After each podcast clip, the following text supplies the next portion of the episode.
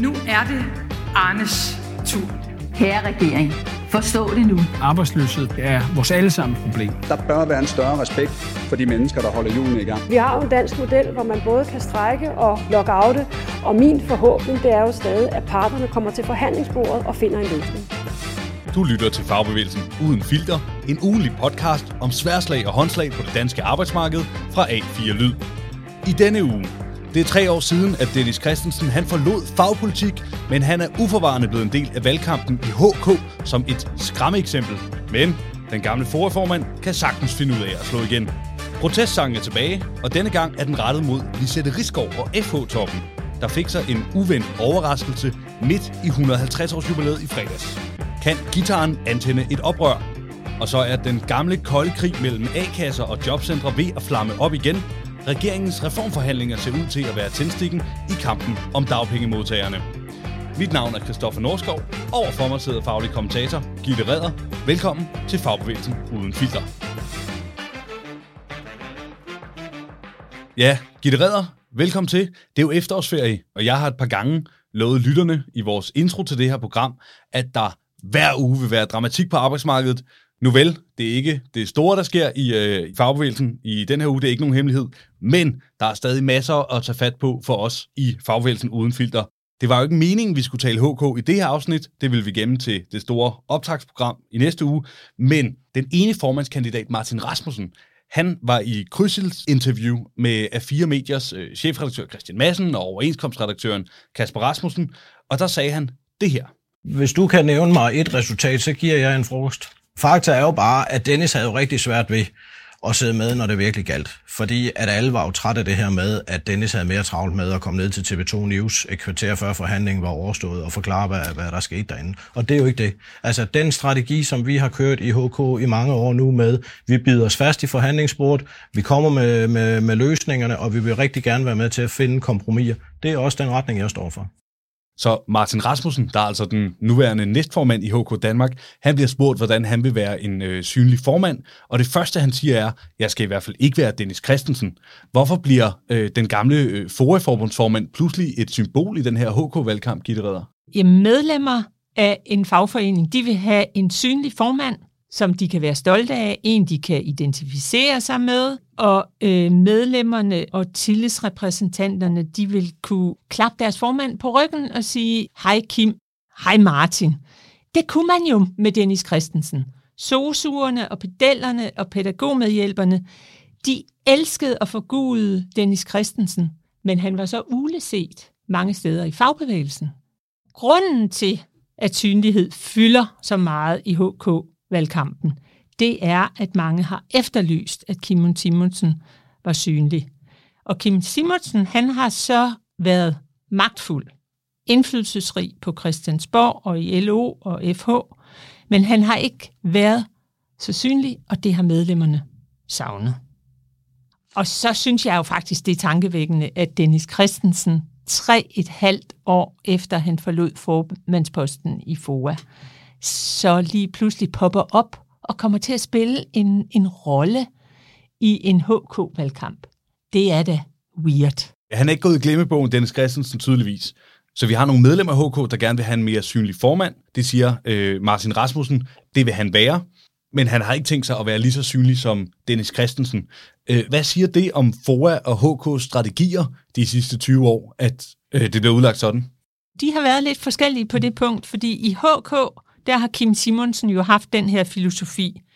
Man kan ikke oversætte synlighed med indflydelse. Men i FOA, der har Dennis Christensen haft det omvendt og sagt, synlighed giver indflydelse. Men synligheden, den kommer med en pris, for Dennis Christensen, han blev jo opfattet som illoyal i toppen af fagbevægelsen, når han af og til, og ikke altid, men af og til gik i pressen og refererede fra, øh, fra forhandlinger. Det gjorde, at øh, kemien ikke altid var god mellem en som Kim Simonsen, der søgte indflydelsen i det lidt mere øh, fortrolige forhandlingsrum, og dermed gik glip af noget synlighed. Okay, og det er jo ikke nogen hemmelighed, at HK under øh, Kim Simonsen og Dennis Christensens øh, fora ikke altid havde det allerbedste forhold. Øhm, men Dennis Christensen, han mener jo selv, han er, øh, var en forgangsmand. Han øh, var den første, der skrev dagbøger for overenskomstforhandlingerne. Øh, han havde direkte kontakt til mange journalister. Han sagde aldrig ingen kommentar, hvis det var relevant. Åbenhed, det var hans filosofi jo. Ja, og det ved jeg, fordi at jeg har ringet til ham. Og det kan du faktisk lige høre et klip med her. En gang der byggede fagbevægelsens arbejde på netop de bonede gulve, og, og så sådan den der lidt logeagtige interne viden om, at ja. få en aftale med, med en finansminister eller en anden minister, og det er svært godt, det siger vi ikke til nogen. Det er blevet til en kultur i HK. Det der med det stille liv er det mest indflydelsesrige liv. Og det er et skræk eksempel på, hvor, hvor lidt indflydelse man kan få på ingenting. Jeg har hørt det der argument så mange gange i min tid med, at ja, men han kan jo ikke skaffe nogen resultater. Det synes jeg nok er gået meget godt. Jeg skal for det første beklage lydkvaliteten over for vores lyttere. Jeg lover at anskaffe mig noget bedre udstyr snart. Øhm, men Gitte Redder, det du hører her, det er jo øh, Dennis Christensen, der taler om kulturen i gamle dage i fagbevægelsen. Det er logebrødrene, der arbejder i det skjulte, øh, og egentlig øh, har tænkt sig at informere medlemmerne om, hvad der rent faktisk foregår. Og han siger, at den kultur er lidt groet fast i HK. Hvad siger du til det? Er der en, øh, en fastgroet logekultur i, i HK? Nej, her synes jeg nok, at Dennis Christensen han øh, kæmmer lidt over med, med, med sådan en, en beskyldning. Altså logebrødre, det er slet ikke et billede, du kan sætte på HK i dag, eller på øh, andre fagforbund for så vidt. Altså der er vi tilbage i 60'erne og 70'erne, og det ved Dennis Christensen godt, så i virkeligheden afslører det her også øh, det dårlige forhold, der er mellem HK og så Dennis Christensen. Men øh, det hører jo også med, at HK-formand Kim Simonsen, han har en struktur med fire sektorer og fire sektorformænd, der også kræver og skal have plads. Det har Kim Simonsen givet dem, og det har han så også betalt prisen for. Men lukket øh, loge, nej, det er HK Danmark ikke. Jeg har talt med magtforskeren Christoph Ellerskov fra CBS, og øh, han har forsket specifikt i, øh, i magteliten inden for fagbevægelsen, og han siger, dem, der larmer højst, det er typisk dem, der ikke kan få deres ting igennem ved forhandlingsbordet. Øhm, men Dennis Christensen, han påpeger jo så, som øh, offentlig forbund, så kan det være rigtig svært at få noget igennem ved overenskomstforhandlingerne, fordi man ikke kan presse modparten på pengepungen, Så han har altså øh, valgt at arbejde med den, den offentlige mening ret konsekvent, også uden for overenskomstforhandlingerne. Øh, Gitte Redder, vurderer du, at der altid er en modsætning mellem øh, synlighed og indflydelse? Nej, det er der ikke, og der er det jo forskelligt fra forbund til forbund. Dennis Christensen, som sad i spidsen for et forbund på det offentlige arbejdsmarked, skal måske navigere lidt anderledes end Per Christensen, som sidder i spidsen for 3F og skal forhandle på det private område. Men altså, alt i alt, så skal en dygtig forbundsformand jo både finde balance, så man er en kendt og elsket formand hos medlemmerne, og så skal man være respekteret formand og forhandler hos arbejdsgiverne og på Christiansborg. Og det kan være svært at ramme plet på alt det på én gang.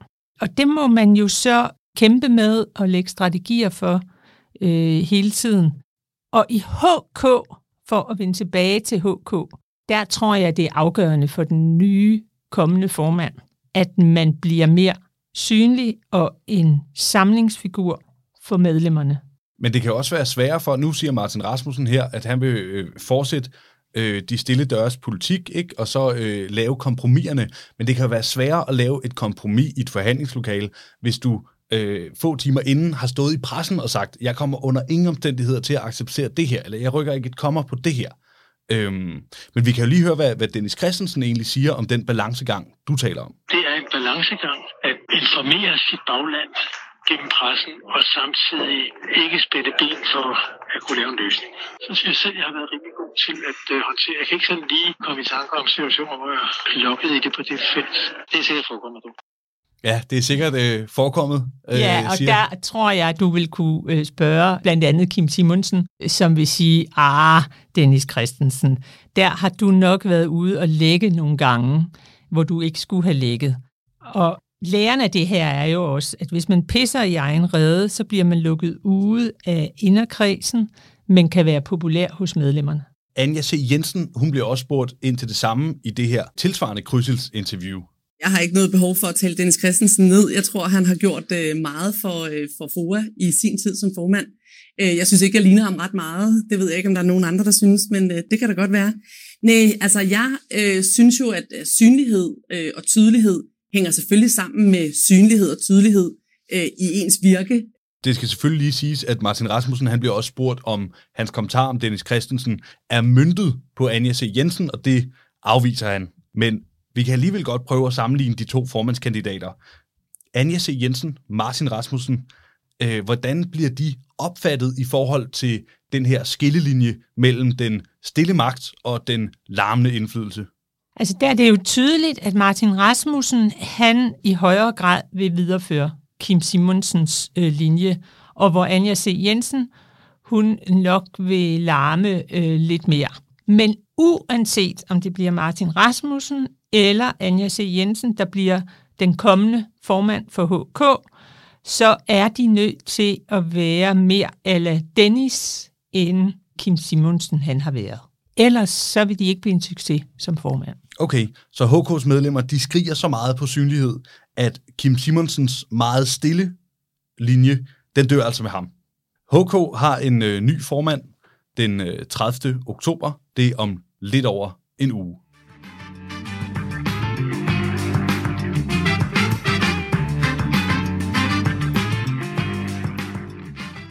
I fredags var det endelig tid til den helt store fødselsdagsfest, fejring af arbejderbevægelsens 150 års jubilæum. Men mens fagbevægelsens top gik og glædede sig til at skulle høre strækkedrengene spille klassikere fra arbejdskampen til ceremonien ude foran Arbejdermuseet, så blev de overrasket af en lidt nyere protestsang.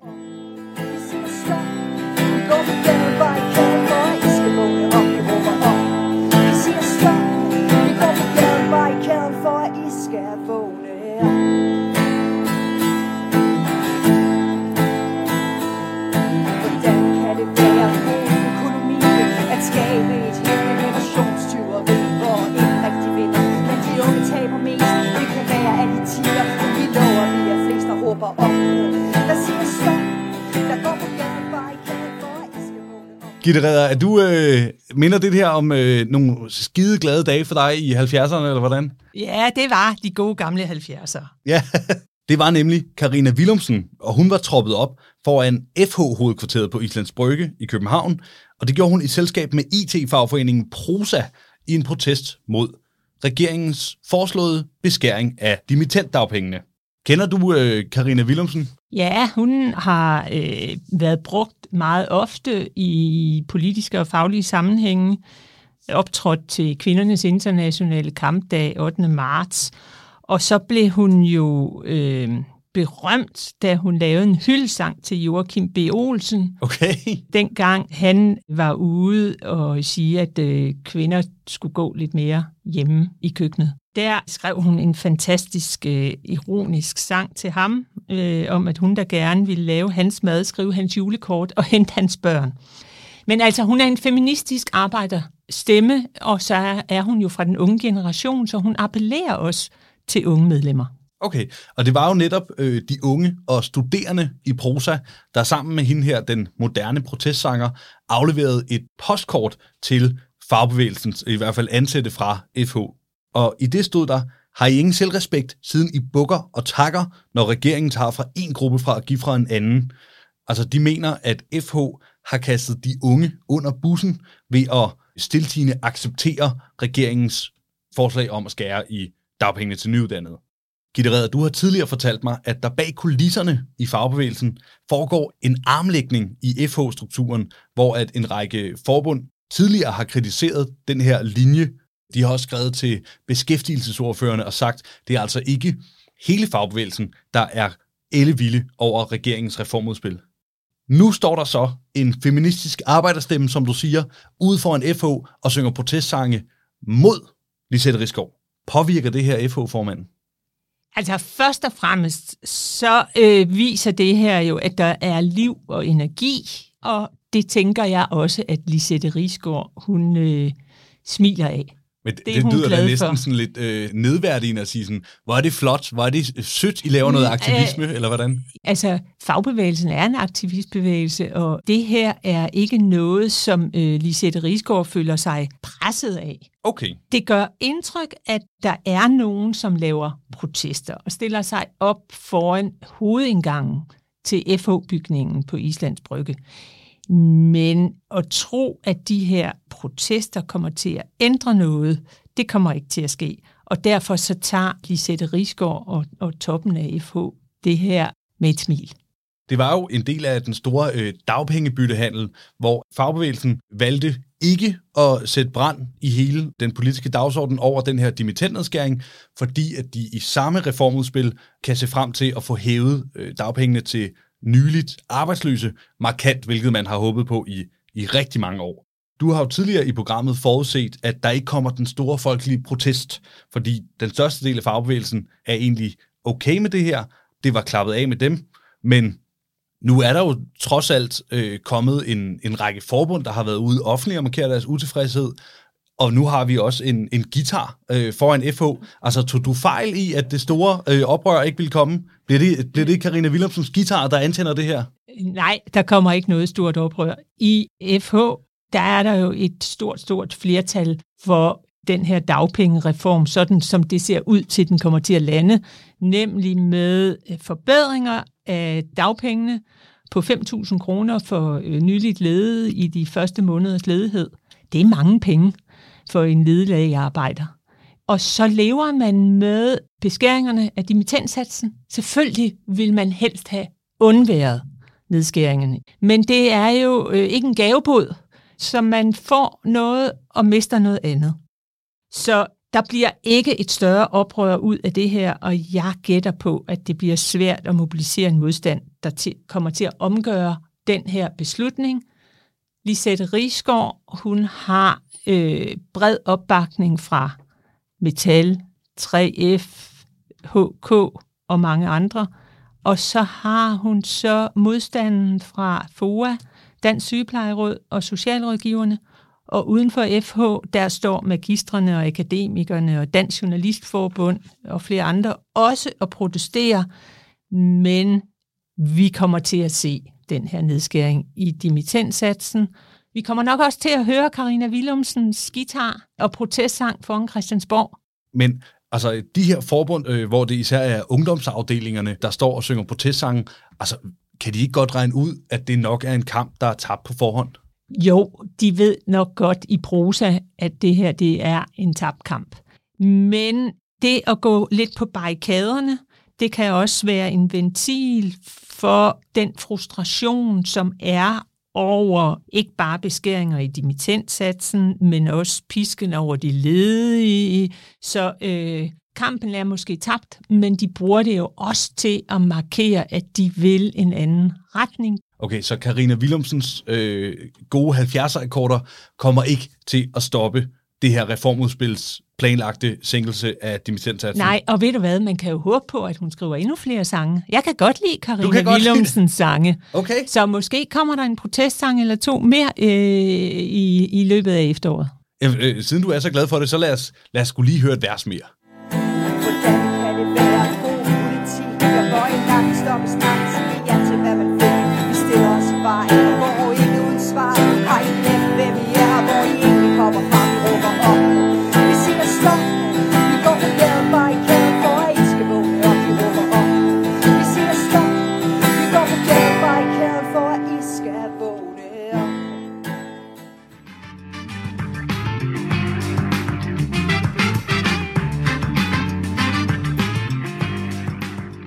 Gitte Redder, vi har jo lige talt om øh, dimittentsatsen, men det er bestemt ikke det eneste arbejdsmarkedspolitiske slagsmål, der handler om øh, dagpengene og øh, navnligt, hvad der skal ske med dem, der modtager dagpengene. Det er sådan, vores kollega på A4, øh, beskæftigelsesredaktør Maja Wang, har jo skrevet mange historier efterhånden om øh, et forslag fra Fagbevægelsens hovedorganisation. Øh, I starten af august så øh, var de ude med det her udspil om, at A-kasserne skulle overtage ansvaret for de forsikrede ledige de første seks måneder, efter at man er blevet arbejdsløs eller nyuddannet. Men for nylig lavede af fire beskæftigelse også en rundspørger øh, blandt landets jobcenterchefer, og her svarer mere end 9 ud af 10, at dagpengemodtagerne de skal blive i kommunalt regi. Gitte Redder, det ligner jo en kamp om, hvem der skal have dagpengemodtagerne. Hvad går det ud på? Det er simpelthen øh, det danske arbejdsmarkeds øh, El Clasico. Okay. El Clasico, altså det er et brag af en kamp hver år mellem FC Barcelona og Real Madrid.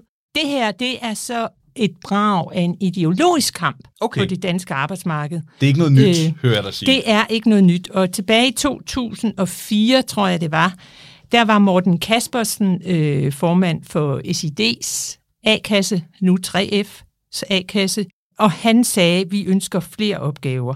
I 2007, der havde vi en beskæftigelsesminister, Claus Hjort Frederiksen.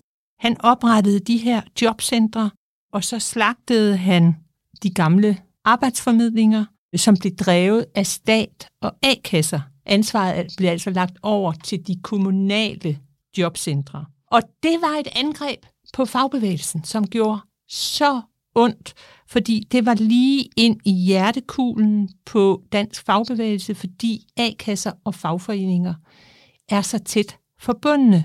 De mistede opgaver, de mistede ansvar, og øh, de frygtede også, at de mistede fødekæden til nye medlemmer, fordi okay. du jo godt kan være medlem af en A-kasse, og så ikke opleve, at du får så meget værdi for A-kassen, hvis du skal rende til samtaler og få formidlet nyt job i et jobcenter. Så beskæftigelsesindsatsen, den ligger i dag først og fremmest i jobcentrene, hvor den tidligere lå mere i A-kasser og hos fagbevægelsen. Den kamp, den er foregået i overvis, og nu er den så aktuel igen. Så A-kasserne vil gerne have de her opgaver tilbage, som du siger, både for, fordi at det er en fødekæde, men også simpelthen fordi de mener, at de, er, at de bare er bedre til det. De er overbeviste om, at de kan levere kvalitet til deres ledige øh, forsikrede medlemmer langt bedre, end jobcentrene kan. Okay. Hvorfor kæmper jobcentrene så med næb og klør for at øh, holde fast i dagpengemodtagerne? Det gør de, fordi der er rigtig mange job i den her jobindsats, og kommunerne de vil gerne bevare de job på jobcentrene. Der er i forvejen lagt op til, at der skal spares vildt mange millioner på beskæftigelsesindsatsen. Øh, og hvis jobcentrene også mister den her opgave, så kommer de til at bløde. Okay, så sagt måske lidt groft, så handler det om, at øh, de ansatte på jobcentret risikerer selv at komme på jobcenter. Ja, det kan man godt sige. Eller de vil så, hvis de er forsikrede, komme i A-kasse. Beskæftigelsesminister Peter Hummelgaard, han har nemlig udtalt øh, til A4 i september, at de kigger meget på erfaringerne fra A-kasseforsøget, der er i gang, og så udelukker de ikke på forhånd, at det vil give god mening at fordele opgaverne anderledes. Altså, så det virker som om, at der måske er noget på tegnebrættet her. Men kan du lige forklare A-kasseforsøget? Hvad er det for noget? Det er ni A-kasser, der har haft mulighed for at overtage ansvaret for øh, de ledige de første tre måneder, så man slet ikke var i kontakt med jobcentret. Og det job, eller det forsøg, det er så ved at blive evalueret, og øh, det tyder på, at det har været en øh, relativ øh, succes, og at, øh, at øh, de ledige de har øh, været tilfreds med det kontaktforløb og med A-kasser, som har haft øh, kendskab til dem på forhånd, også har haft kendskab til de øh, lokale virksomheder. Altså hvis du for eksempel tager til Vejen i Jylland, hvor jeg var for et års tid siden i en anden anledning, der sidder A-kassen og 3F Kongeåen i samme bygning. De kender alle virksomheder i en radius af 30-40 km, de kender deres medlemmer, så de mener jo, at de har den der føling med, nu er han blevet ledig, jamen han kunne da passe ind der, fordi vi ved, at den virksomhed står og mangler arbejde. Men det bliver spændende at se den endelige evaluering på det her A-kasseforsøg. Ja, og det er jo øh, blandt andet det, som øh, Dansk Erhverv siger. De advarer og siger, A-kasserne kan få en uheldig dobbeltrolle her, hvor at det er jo deres kunder, samtidig med, at de skal have dem i arbejde. Øh, så Dansk Erhverv er måske lidt nervøse for, at A-kasserne ikke kan finde ud af at tage fløjlshandskerne af, når det handler om at få, få folk i arbejde. Men lad os lige prøve at oprige så her, fordi det er jo et gammelt slagsmål. Fagbevægelsens hovedorganisation foreslår i sommer, at, at A-kasserne skal overtage den her rolle igen igen, fordi det er jo et gammelt forslag, det er mange gange. Hummelgaard, beskæftigelsesminister fra Socialdemokraterne, han siger, han er måske åben, og så er der et A-kasseforsøg, der viser relativt positive resultater, ser det ud til, og Dansk Erhverv, de er modstandere. Men hvad er det nye, Gitte Redder? Hvorfor er den her øh, krig blusset op igen? Fordi meget af det her, det er jo kendte positioner, der har været sådan her de sidste 20 år. Jamen, øh, fløjten til kampstart, den lød i virkeligheden, da man vedtog Arne-pensionen. Fordi den betyder, at der skal spares 1,1 milliard kroner i den kommunale beskæftigelsesindsats okay. for at finansiere Arne-pensionen. Og regeringens plan, det er så, at pengene de skal findes på arbejdsmarkedspolitikken. Og hvis man vedtog FH's forslag, så hævder FH selv, at det vil spare en kvart milliard, altså over 230 millioner kroner, hvis man lader A-kasserne have ansvaret for de forsikrede ledige i de her måneder, frem for jobcenterne. Okay, det vil være en besparelse for kommunerne, fordi A-kasserne siger, det kan vi godt selv dække den udgift der. Det vil være en besparelse for finansminister Nikolaj Vammen, som så ikke vil sende de penge over til jobcentrene. Så sparer han dem og kan give dem til Arne i stedet for. Og så vil der være øh, nogle penge til A-kasserne, men den regning vil ikke være så dyr for finansministeren, som hvis det er jobcentrene, der skal varetage den her indsats over for ledige. Men det er meget sjovt, at de 250 millioner, udover at de er tiltrængt i forhold til at finansiere Arne, så er det jo også tæt på at være prisen på noget andet, som regeringen lige har foreslået i deres reformudspil, nemlig den her plan om at sætte kontanthjælpsmodtagere i 37 timers aktivering. Det er jo anslået, at det vil koste cirka 200 millioner kroner. Så tror du, at det her FH-forslag det bliver en del af reformforhandlingerne på Christiansborg? Ja, det tror jeg, at det gør. Og jeg er også overbevist om, at vi vil se Ejner K. Holst, han er næstformand i FH og en slags beskæftigelsesminister i fagbevægelsen. Det er ham, der har ansvaret for det her område. Han vil virkelig rulle sig ud på den her dagsorden og kæmpe for, at A-kasserne de får ansvaret for de forsikrede ledige. Og det vil han jo gøre, fordi han vidderligt tror på, at det er bedst for de ledige, og han tror også på, at det er bedst for A-kasserne og fagbevægelsen fremadrettet. Og så er spørgsmålet, hvordan Dansk Erhverv DA vil reagere, fordi de tror, at det vil ramme arbejdsudbuddet, hvis FH kommer langt med det her forslag. Hvordan rammer det arbejdsudbuddet? Vi står jo i den her bullerne økonomi, hvor der er så mange ledige job, arbejdsgiverne ikke kan få besat, og de frygter, at hvis A-kasserne får ansvaret, så vil de i højere grad varetage deres medlemmers interesser og sende dem videre til job, de er uddannet til, så de ikke står til rådighed for alle job på det danske arbejdsmarked. Og der har arbejdsgiverne jo en pointe, at hvis A-kasserne ikke sender deres øh, forsikrede medlemmer ud til alle typer af job, så vil arbejdsudbuddet ikke blive så stort. Omvendt, så kan man jo også sige, at A-kasserne de har alle muligheder for så at dirigere deres ledige medlemmer hen til de job og de brancher, hvor de har kvalifikationerne til at udføre deres job. Ja, og det er jo noget, som øh, de økonomiske vismænd øh, har talt for. Og her, vi kommer jo ind igen, nu er vi ved El Clasico, og i en god El Clasico-kamp, der er sammenstød. Og her er også sammenstød mellem arbejdsgiver og fagbevægelse, fordi arbejdsgiverne, de vil sige, I er nødt til at bruge mere pisk, og fagbevægelsen vil sige, der er for meget pisk og for lidt gulerod. Okay, så det her det er altså øh, et af de øh, helt store opgør mellem rivaler. Øh, det har ligget og øh, summet i baggrunden i mange år, men med de her reformforhandlinger på Christiansborg, så er der altså sat strøm til El Clasico. Fagbevægelsen uden filter er ved at være øh, slut for i dag, Gitte Redder, men øh, vi er jo tilbage igen på øh, torsdag, hvor vi udkommer samme dag, som HK-kongressen starter. Og det kan man godt regne med, at det vil vi tage under meget kærlig behandling her i øh, Fagbevægelsen uden filter. Mit navn er Christoffer Norskov, Overfor mig sidder faglig kommentator Gitte Redder. Thomas Nørskov, han er produceren, der sidder bag pulten og får os til at lyde nogenlunde professionelle. Tak for i dag. Vi ses næste uge.